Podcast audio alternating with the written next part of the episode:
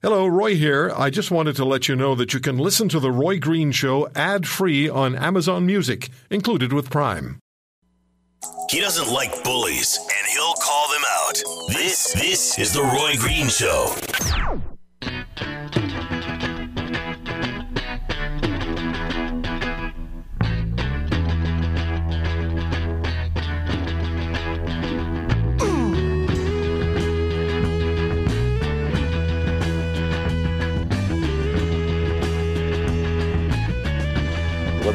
Allowed for several weeks now uh, an unfair playing field between Canadian and American producers of, of steel and aluminum with tariffs being imposed on Canadian products, but American steel and aluminum being able to come into the country without. So, uh, you know, our, our, our thoughts and, and, our primary concern is always those workers who are, are affected by these types of trade disruptions. And, uh, and so we do believe that, that on those particular items, it is, it is appropriate to, uh, to take this, this kind of response.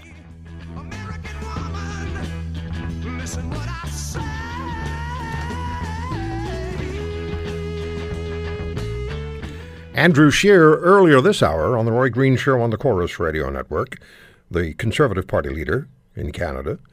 And uh, you just a couple of minutes ago heard Dan Kelly, the president and CEO of the Canadian Federation of Independent Business, on the issue of tariffs and uh, what the impact is on small and medium sized business.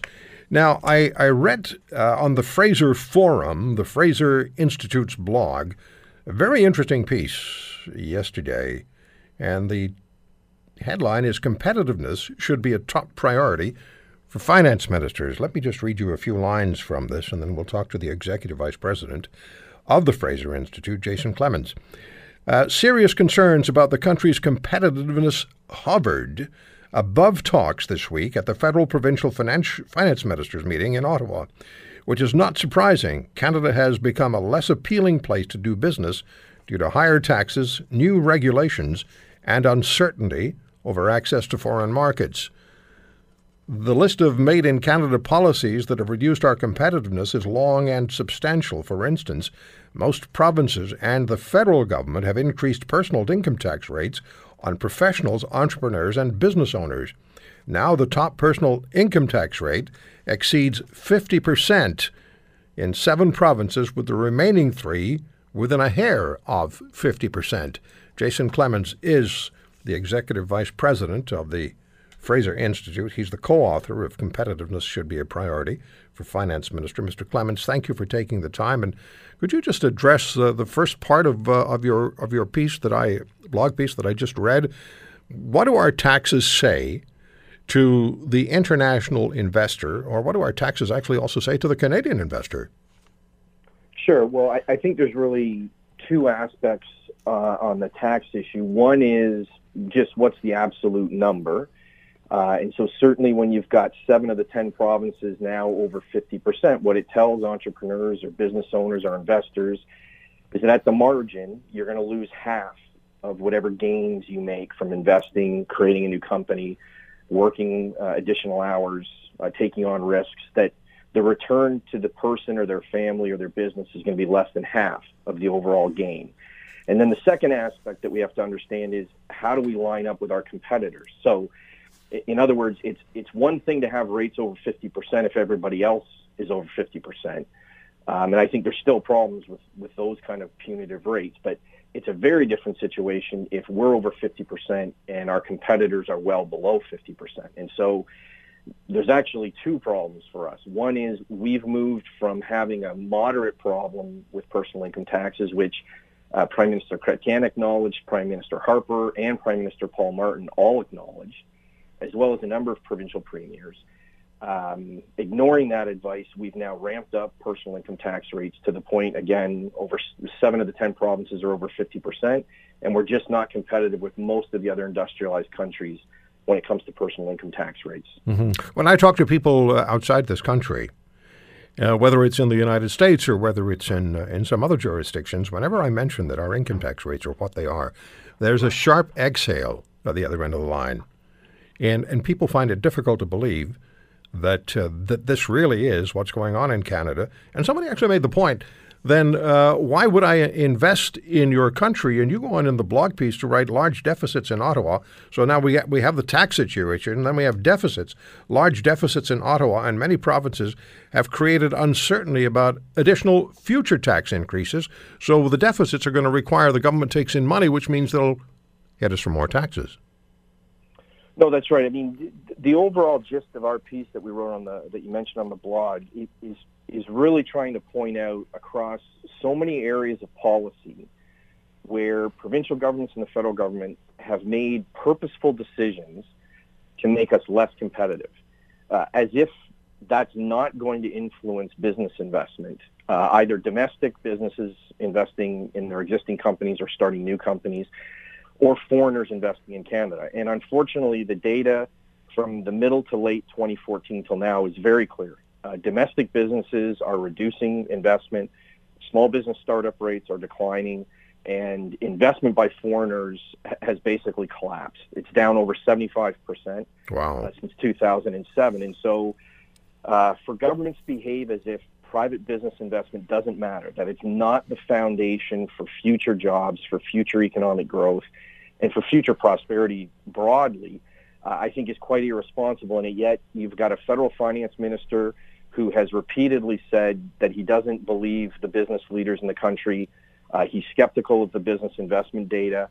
Uh, you've got a number of provincial premiers saying similar things to me, which is just basically sticking their heads in the sand and saying we're going to keep doing what we're doing, even though the data is increasingly telling us we have a problem in terms of attracting and retaining uh, entrepreneurs, business investors, um, foreign investors, um, which again is the foundation for a prosperous private economy. Um, you write, according to the Fraser Institute's annual Global Petroleum Survey, which surveys upstream oil and gas executives, uncompetitive policies and regulatory uncertainty are largely to blame for our dwindling attractiveness. So, is that part and parcel of what you've talked to us about, or is this a separate concern?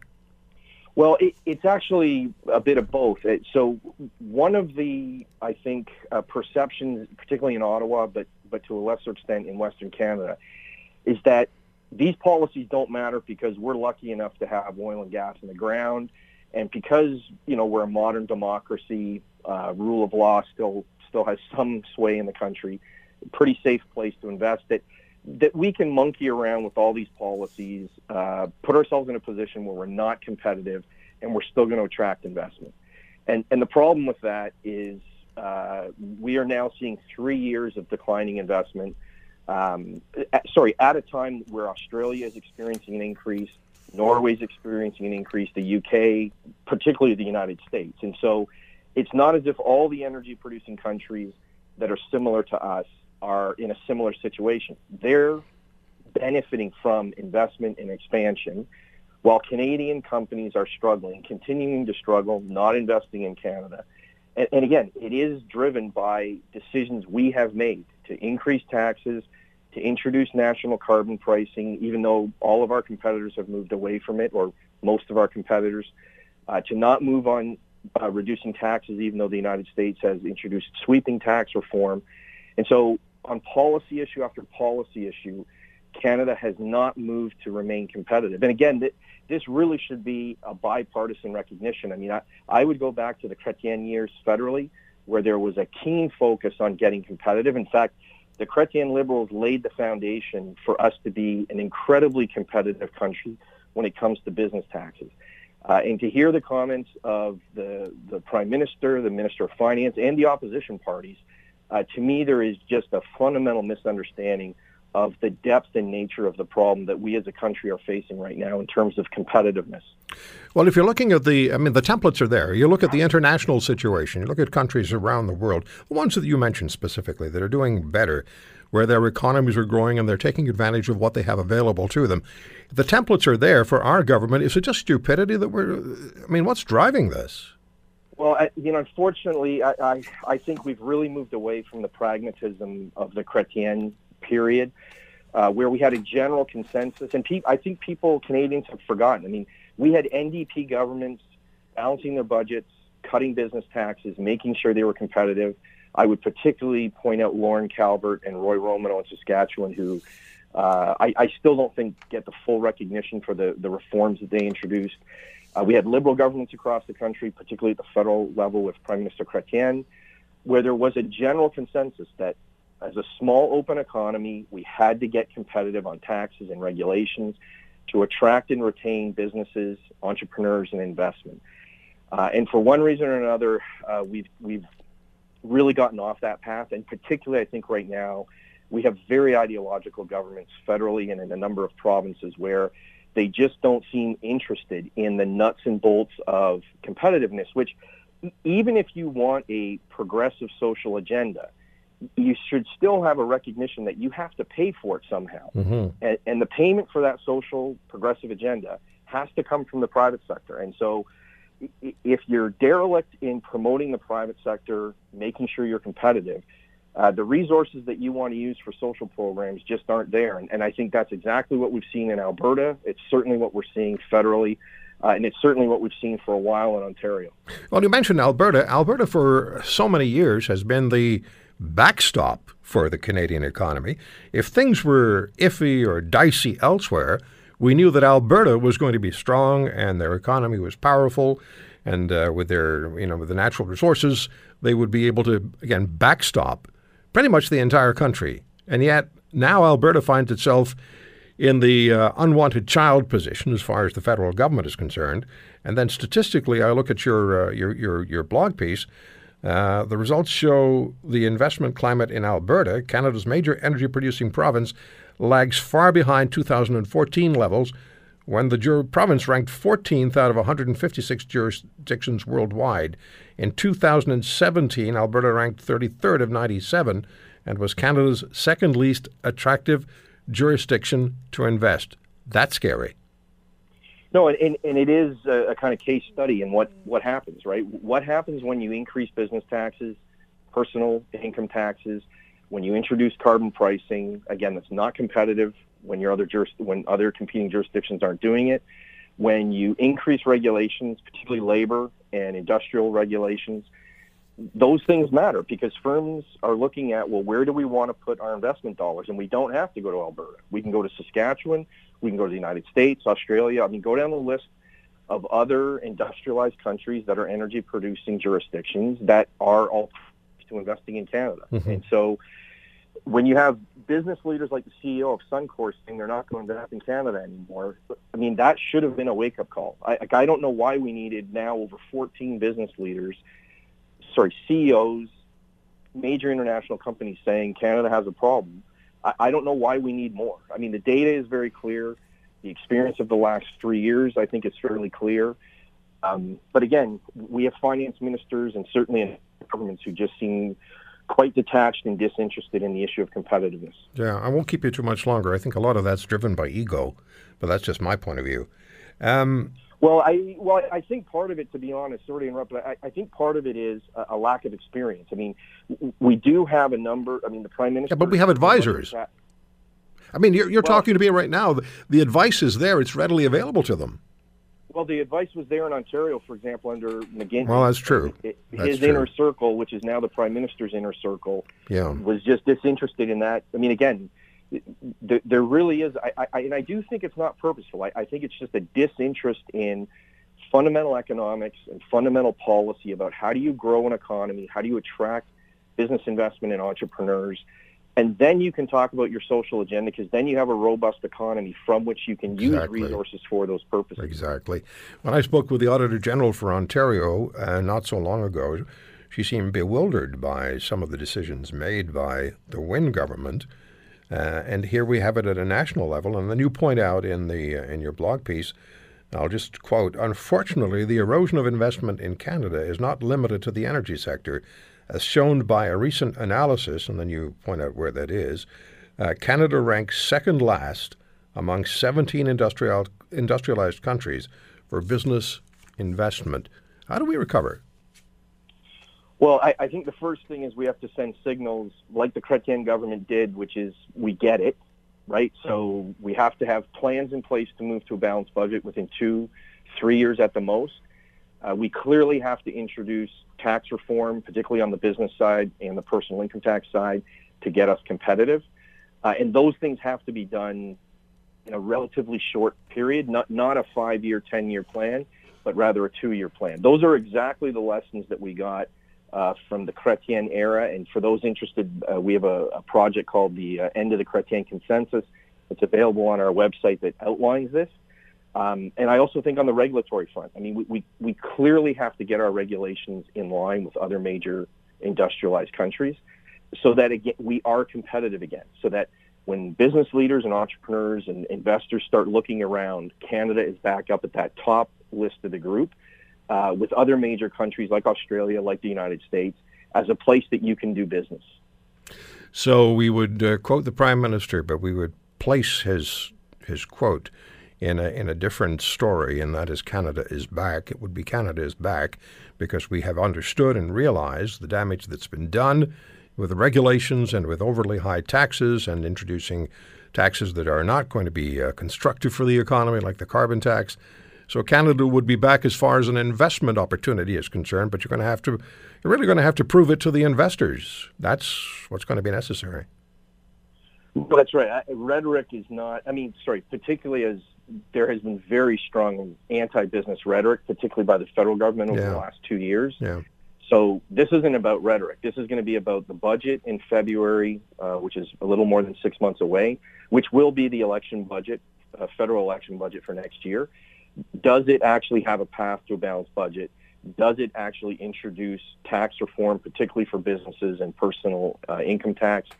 Um, I, unfortunately, I'm, I'm skeptical because again, I just I don't see any signal that we have governments in Canada outside of the perhaps the recent election uh, in uh, in Ontario and certainly in Saskatchewan.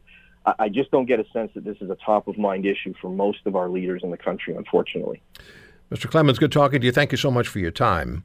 My pleasure. Have a wonderful holiday weekend. Thank you. You as well. Happy Canada Day.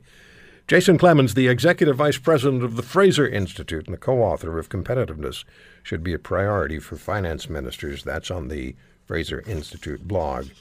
I'm going to have time for a couple of calls at 800 263 2428, 1 800 263 2428, based on what you've just heard this hour. Just on what you've heard this hour. Uh, I know, I know you have other sources, and we've talked about the problems Canada faces because of the people who are running it at the moment. But is it your sense? Is it your sense that, if for no other reason, the Trudeau government must be defeated next October because of their mishandling of the economy, their mishandling of taxes, and their mishandling of business. 800 263 2428. If you're a business owner, I'd really like to hear from you. 800 263 2428. Is it time for the Trudeau government to be fired because of their mishandling of our economy, our business, our entrepreneurs, and our futures. 800 263 2428. He's been called many things, but we just call him Roy. This is The Roy Green Show.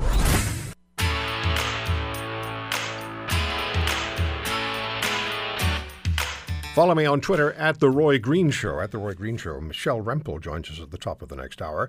We have about a minute here. That's all that's left in this hour. So, Rick in Edmonton, uh, why don't you uh, fill that minute for us with your thoughts on what I asked. Well, you know, I couldn't agree more, Roy, and I really appreciate your programming and and I want to say thanks for having the CFIB on and all the information that they've put forward. Business owner in Edmonton, Alberta. My family's done business since the early 1900s here, but I am so disgusted by not just the federal, but the provincial and now our, our city government is uh, emulating all three. We, as a business owner, we have three governments against us. And there's been a lot of studies that have shown where businesses leaving not just the country, they're leaving our city because of taxation. And by far, by far, I can't understand, Roy. And Rick, I Rick, I, Rick, I'm sorry, I only have 10 seconds. I wish I'd had more time for calls. But tell me this would you consider, under any circumstances, just packing up and leaving? I, I definitely. Okay. Yeah. Rick, I thank you for the call, sir. We will get more calls on this issue going forward, I promise. We'll take a break and be right back.